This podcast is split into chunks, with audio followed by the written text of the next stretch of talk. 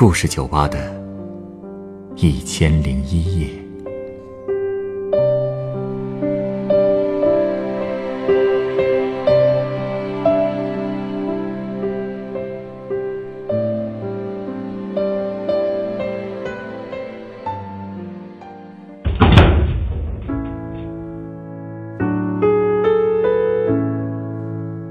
欢迎光临故事酒吧。今天来到酒吧的这位客人，因为一部电影向我聊起了他的童年。这个看起来开朗活泼的姑娘说：“其实她的童年并不怎么美好，这是为什么呢？”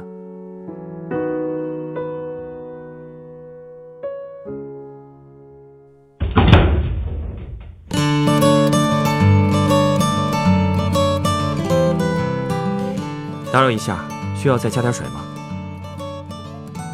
女士，啊，不好意思，不好意思，你刚才说什么？我戴着耳机没听见。我是说，还需不需要再加点水？啊，好的，谢谢。看什么片子呢？这么入迷？醉图，最近这片子挺火的。醉图，好像听说过，是个国产网络电影吧？对，好像是有点类似于《东方快车谋杀案》的那种故事。是有点像。其实我也刚看。说的是几个人被困在一辆火车上，身份职业都不一样，但他们都和很多年前的一起校园暴力致死案有关。我看评分挺高的，就说看看。毕竟现在能替校园暴力伸冤的故事太少了，我就听不惯那些说可怜之人必有可恨之处的键盘侠，他们就是站着说话不腰疼。听你的意思，难道你也？对啊，我当年也被欺负过啊。不过好在命大没死。哎呀，其实也没有那么夸张了。我其实真算好的，既没有被扒衣服，也没有挨过石头砸。不过那个心理阴影也确实折磨了我好多年。所以说啊，留守儿童真的都挺苦的。你是留守儿童？是啊，我老家在农村，两岁的时候爸妈就出去打工了，周围也没有什么兄弟姐妹，家里只有爷爷奶奶。要说挨欺负。我从一年级就开始了，那么早？是啊，当时有一个和我同龄的发小叫月亮，我们一起上的幼儿园，经常一起玩，感情还挺好的。可是上了小学以后，他就经常和一个二年级的女生一起玩了。他说那是他表姐，叫小雅。哼，名字倒是挺文雅，可人呢，真是讽刺。就是他欺负你？对，他长得很瘦，指甲又尖又长。他家是我每天上学的必经之路，也不知道是从什么时候开始的，他每天都要堵我，管我要钱，还有好几个女孩就站在他后面看着，其中就包括月亮。他们为什么要欺负你啊？因为我家穷呗。其实当时他们也不止堵我一个人，但就是因为我家是最穷的，所以小雅对我也最凶。这些都是后来月亮告诉我的，他那时也跟我道歉了。说，如果他也穷的话，小雅也会这么对他。可是他如果真想要钱，从你身上又能得到什么呢？是啊，当时我家每天只给我两毛钱的零花钱，所以说白了，他就是觉得穷人好欺负。其实我一直在反抗，但是我越反抗，他就越嚣张。他会叫人按住我，翻我的口袋，两毛钱也不会放过，而且还经常对我拳打脚踢。用指甲抓我的脸，扯我的头发。家里人看不见你的伤吗？爷爷奶奶都看见了，也很心疼。奶奶还去过小雅家，可她也是留守儿童，家里也只有爷爷奶奶，管不了。不过那年他爸回来后知道了这件事，听说直接把他从家里打到了马路上。可是这又能怎么样呢？只能让他越来越恨我。而且我觉得，就是因为他爸是那么暴力的人，他的性格才会那么变态吧。让我去跟村里一个大我两岁的男生说。我说完以后，那个男生脸立刻就红了，之后再也没有理过我。其他女生看到了，都跟着小雅哈哈大笑，那个笑声，现在想起来都让人喘不过气。难道你就一直被他这么欺负？那倒没有。后来有一次，我放学后又被他拖进了他家。当时家里只有他一个人，可我还是打不过他。打完我之后，他又给了我一张纸，让我读上面的字，不读他就打我。那时候我真不懂我念的是什么，只是念完后他就很满足的笑。后来我才知道那些都是特别下流的文字啊！念完之后，他又把我带到了一个小房间，让我陪他看鬼片。哼，说是陪他，可他又说自己不敢看，让我看完告诉他。然后他就关上灯，把我锁在了那个房间里，逼着我看完。这也太变态了吧！很难想象他还不到十岁吧？那个电影我到现在还记得，有个情节是，有个鬼把眼珠子挖下来放到水杯里，再把水端给女主角喝。虽然可能你听着没那么恐怖，可是，在那种四周漆黑的情况下，我真的是怕极了，直接给吓哭了。其实之前无论被打得多疼，我都没哭过。那次也是我第一次被欺负的哭了出来。难道他真的直到电影放完才把你放出来？不是他放我出来的。我当时也不记得过了多久，灯终于亮了，我奶奶来接我了。因为她看见我那么晚都没有回去，就找过来了。从那以后，爷爷每天都骑车送我上下学，下雨就陪我走着去。我也总算逃离了小雅的魔爪。他们要是早点注意到你的事就好了。其实不怪他们，爷爷对我真的很好的，主要是之前他也在工作，所以顾不上我。可惜，我上到三年级的时候，他就在工地上摔下楼，没抢救过来。当时我奶奶也没有工作，我妈为了不给她添负担，就把我寄养到了小姑家。我也转学去了那个村子的小学。一开始还挺好的，可真没想到，那也是另一个噩梦的开始。难道你又因为穷被欺负了？这次就不是因为穷了，是因为我身体的原因。你的身体有什么问题吗？现在看着挺好的呀。现在是好了，但是其实当年我有狐臭。啊？这个问题也是到了四年级以后才越来越明显的。当时周围的同学都开始疏远我，甚至有的人还会直接让我不要靠近他们，说我太臭了。我当时真的不明白什么意思，因为我可能已经习惯自己身体的味道了。其实这个问题很多人都有，特别是运动以后，无论男女，不少人身上都不好闻。我知道，但我不一样，我比普通人的味道重得多。到最后，连我自己都能闻到了。我跟我妈说了以后，她才承认，其实是她遗传给我的。她当年也被周围人嫌弃过，所以她后来才会动手术解决了这个问题。那你也可以动手术啊！我当时还小，这个必须要等到成年以后才能做，所以我就开始尝试各种可以遮盖气味的药，可就是没法盖住。我妈告诉我，夏天不要穿无袖的衣服。不要站在风口和人多的地方，所以我最喜欢冬天，至少大家对我的嫌弃会少一些。哼，不知道是不是因为这个，反正老师也不喜欢我，毕竟我长得一般，成绩也一般，实在找不到什么能让人欣赏的点吧。所以，即便我去跟老师说被同学嫌弃的事，他也会说，只不过就是被说两句，又不会掉块肉。有些老师啊，哼，我真是不知道，他们都是怎么拿到教师资格证的。嗨，学生太多了，管不过来吧。所以这个问题让我越来越自卑，而且总是怕被别人抛弃。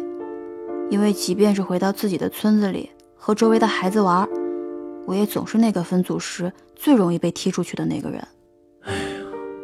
六年级的时候，有一天我发现我的凳子被换成三只脚的。我问这是谁的凳子，也没人搭理我。老师竟然也说先让我这么坐着，我就坐着这个三条腿的凳子，整整坐了一个学期。啊！每次我起来回答问题，凳子都会咣当一声倒在地上，然后全班就会哄堂大笑。他们也太欺负人了。没办法，当时我觉得熬到小学毕业就好了。可是，即便上了初中，情况却更糟了。我那个时候开始住校，两个人睡一张床。和我同睡的那个女生叫小燕，其实她人很温和，也总是爱笑。一开始和我的关系还不错，我也一直努力掩饰身上的味道，各种药就没断过，衣服也经常换。可最后还是被他发现了。我没想到他竟然没有当面跟我说，而是把这件事悄悄地告诉了班上所有的女生，然后她们就总是聚到一起议论我，给我取各种难听的外号。小燕还跟老师申请换床位，但老师没同意，所以她宁可每天和别人挤一张床，也不愿意和我一起。这么做是有点伤人。其实我理解他，谁也不愿意总闻到那种味道嘛。不过这个给我的打击确实挺大的，比打我一顿都大，所以我越来越自卑，最后甚至有点精神恍惚，出现幻听了。只要听到有人笑，我就觉得他们是在嘲笑我。有一天，我回到宿舍，发现被子被扔在地上，小燕已经睡了，也没有人跟我说一句话。我就把被子捡起来放好，自己就蹲在阳台边，就那么蹲着睡了一夜。周末回家的时候，我站在家后面的河边，当时真的就想这么跳下去，一了百了。本来都打算卖出去了，可是我突然想起了爸妈，家里就我这么一个孩子，我要是死了，他们怎么办？其实主要还是我当时挺怕死的。你后来是怎么熬过来的？难道真的熬到了成年做手术以后？要是真等那么久，我估计早就疯了吧。后来我就自己搬到了别的宿舍了。和一个跟我有一样问题的女生一起睡，总算熬过了初一。到了初二，我们又分了班，班主任和同学都换了。本来我还以为日子会跟过去一样，但是没想到，那竟然是我人生的转折点。哦，发生什么事了？还记得我刚才跟你说的月亮吗？就是我发小。嗯。二年级转学后，我就再没见过他。结果初二，我们竟被分到了一个班。也不知道他那些年是怎么过的，再见到他已经成了班上的小混混，可唯独对我特别好。按照他的话说，就是罩着我，这样谁也不敢欺负我了。可能是因为觉得小时候对不起我吧。不过我再也没有提过小时候的事。另外，还有一个人彻底改变了我，就是我的班主任，也是我的数学老师。他也对你很好。嗯。他是我人生中遇到最好的老师了，他姓谢。当时我们开始学几何，谢老师为了让我们了解几何中的对称，就给我们布置了一个很有意思的作业。他让每个同学把纸折成对称的，然后在一面上画上图形，再用缝衣针沿着图形的轮廓扎很多针眼，再把这些针眼用笔连起来，就形成了对称的图形。哎，是挺有意思的。当时我画图的时候，看到了窗帘上的皮卡丘图案，就把它们描了下来，还涂上了颜色，而且一心血来潮还多做了几个。我真没想到，后来上数学课的时候，谢老师说这次全班四十五个人，就十个人交了作业，他还重点表扬了我。你不知道，就那么一次表扬，一下就把我的心给点亮了，因为从小到大，从来就没人表扬过我。我听到的全是批评和讽刺，你父母也没有夸过你。是啊，他们可能是想用激将法吧，总说我的缺点。我还记得四年级时，一次特别难的数学考试，我考了全班第一，老师都不为所动，我妈也没夸我，所以慢慢的，我也觉得自己一无是处了。可谢老师那次，却让我突然明白了，这么多年。我最想听到的，就是夸奖和鼓励。哎呀，你也不是第一个这么跟我说的了。这么简单的教育方式，怎么会有那么多家长都不懂呢？好在我遇到了一个好老师啊！初二第一次月考，我考了全班前几名，谢老师又表扬了我，我真是开心死了。从那以后，数学就成了我最喜欢的课，而且谢老师讲课讲的也好。我还要求我妈给我报了谢老师的周末补习班，每次上课我都是最早到的。最让我感动的是，不管带没带饭，谢老师和师母都会让我和他们一起吃饭。啊，对了，因为我的数学成绩好，所以同学们也都慢慢的喜欢找我帮忙解题了。我也很乐意帮助他们。就这样，我再也不是和大家一起玩时被抛弃的那一个了，性格也开朗了不少。身上的味道嘛，用药也能多少遮住些，大家也没那么在意了。后来我参加了很多活动，谢老师说我唱歌好听，就鼓励我参加校园歌唱表演。当时我唱的是周杰伦的《彩虹》，上台的时候因为太紧张了，谁都不敢看。那有什么呀？这对你来说已经是质的改变了。对啊，现在想想那首歌真是应景啊！我的阴雨天终于过去了，终于看到了属于自己的彩虹，真是太不容易了。所以我特别特别感谢谢老师，是他让我找回了那个开朗的自己。虽然说现在多少还是有点自卑，这个可能就是后遗症吧。别急，再过几年，我相信这种自卑感也会越来越淡的。但愿吧。哦，对了，上了高中我就把手术做了，割掉了那块变异的脂肪。虽说麻药退了之后真是疼啊，但是心理上真是解脱了。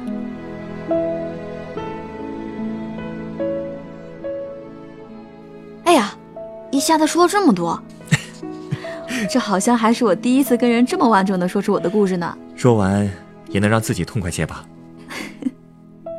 其实我这些年已经过得很开心、很痛快了。后来认识我的人都觉得我是个超级乐天的女生，而且我现在也是超惜命的，再也没动过轻生的念头了，因为我还有好多事想做呢。就是，活着多好，只要活着，就一定会有好的事情发生的。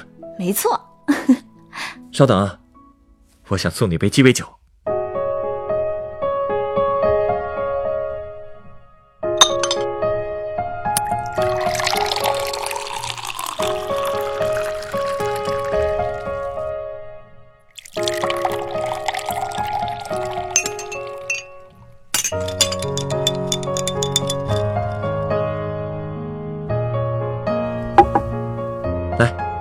这是你的鸡尾酒，好漂亮的紫色啊！嗯，它是由紫罗兰利口酒、柠檬汁、糖浆、苏打水、绿樱桃调成的紫罗兰飞士。哦，嗯，又甜又香，还很清爽。这就是你给我的感觉。老板，你这嘴比鸡尾酒还甜啊！不过你要是十年前认识我。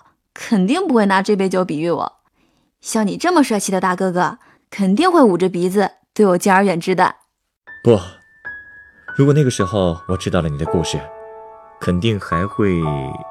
嗯，酒是不能给未成年人喝的，但我肯定还会用这朵花来象征你。紫罗兰的花语是质朴和永恒的美，欧洲自古以来就很喜欢紫罗兰淡淡的清香。而且很早就把它做成了香水，所以他怎么可能是我嘛？简直就是我的反衬。你看，自卑感又上来了，是不是？如果你的本质就是又臭又苦的，谢老师又有什么理由来夸你呢？包括你的发小月亮，仅仅是因为愧疚才想罩着你吗？无论你的身体曾经有什么缺陷，都无法遮挡你的单纯质朴。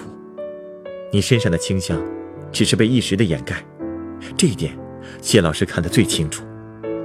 其实啊，我真的很希望，像他这样的老师和家长可以再多一些。毕竟这世上有太多紫罗兰的花苞，只有通过细心的关照和鼓励，才能够绽放。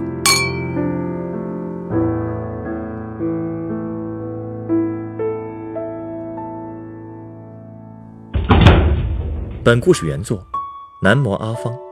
改编制作：陈寒，演播：孙露露、陈光，录音：严乔峰。下一个夜晚，欢迎继续来到故事酒吧，倾听人生故事。收听最新节目，请关注北京故事广播，工作日每晚九点播出的《故事酒吧》的一千零一夜。请问啊，你知道故事酒吧在哪儿吗？耳熟啊，好像在那边。故事大道九百五十四号，谢谢。故事酒吧，找到了。请问，嗯，这间酒吧什么时候开门？里面是不是有一个喜欢听人讲故事的调酒师？对对对，只要跟他讲一个真实的故事，他还免费送鸡尾酒呢。开门时间应该是晚上九点。几杯换离合，寄给云朵，一杯酒换你心中的歌。请问，欢迎光临故事酒吧。